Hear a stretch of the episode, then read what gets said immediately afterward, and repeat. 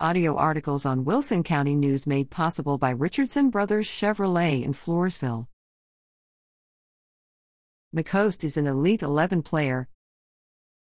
According to Lethal Enforcer Texas HS Soccer, the top 11 players voted by the fans, coaches, and media for the 2022 Texas high school soccer season were announced. Included in this list was La Vernia High School Bears soccer player Mason McCoast. He was recognized as an Elite 11 player for Class 4A and 5A,